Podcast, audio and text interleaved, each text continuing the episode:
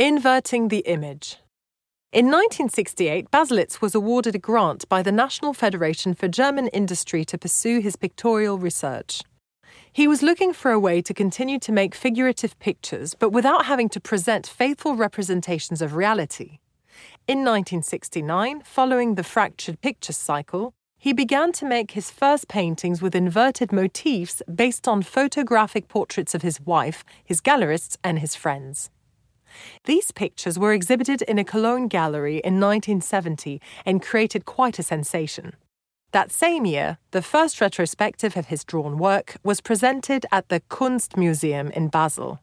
Baselitz, who had previously struggled to live from his art, was now becoming successful, and his reputation flourished. The object expresses nothing. Painting is not a means to an end.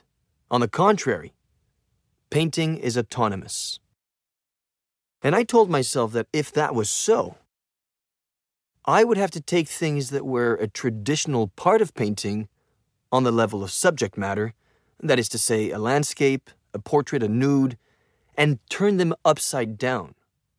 This is the best way to empty the content out of what one paints. When one paints a portrait upside down, it is impossible to say, This portrait represents my wife, and I gave her a particular expression.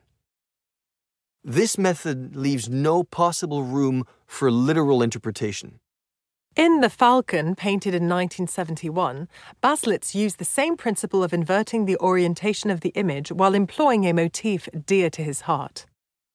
Birds are in fact one of Baselitz's motifs of predilection.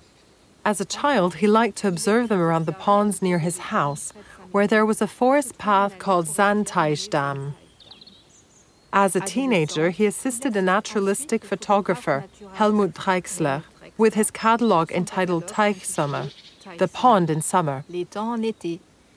When I was at school, I was friends with a wildlife photographer. I helped him take shots of waders, which he made into a book that he gave to me. It became a kind of motif book. And there were eagles in that. Sea eagles, to be precise, but still eagles, although with no programmatic significance. These birds have distinct personalities. You can easily use them as a vehicle for symbolic meaning. Here, the falcon is painted in the most realistic manner possible, in a blurred and undefined landscape. The ensemble being deliberately placed off center by a strip of uniform paint, the left part being painted over with vigorous white brushstrokes. In this composition, Baselitz thus juxtaposed figurative realism with abstract expressionism. These two styles were theoretically defined as incompatible by authorities on figurative and abstract painting. Here again, Baselitz was seeking to break through formal and ideological boundaries.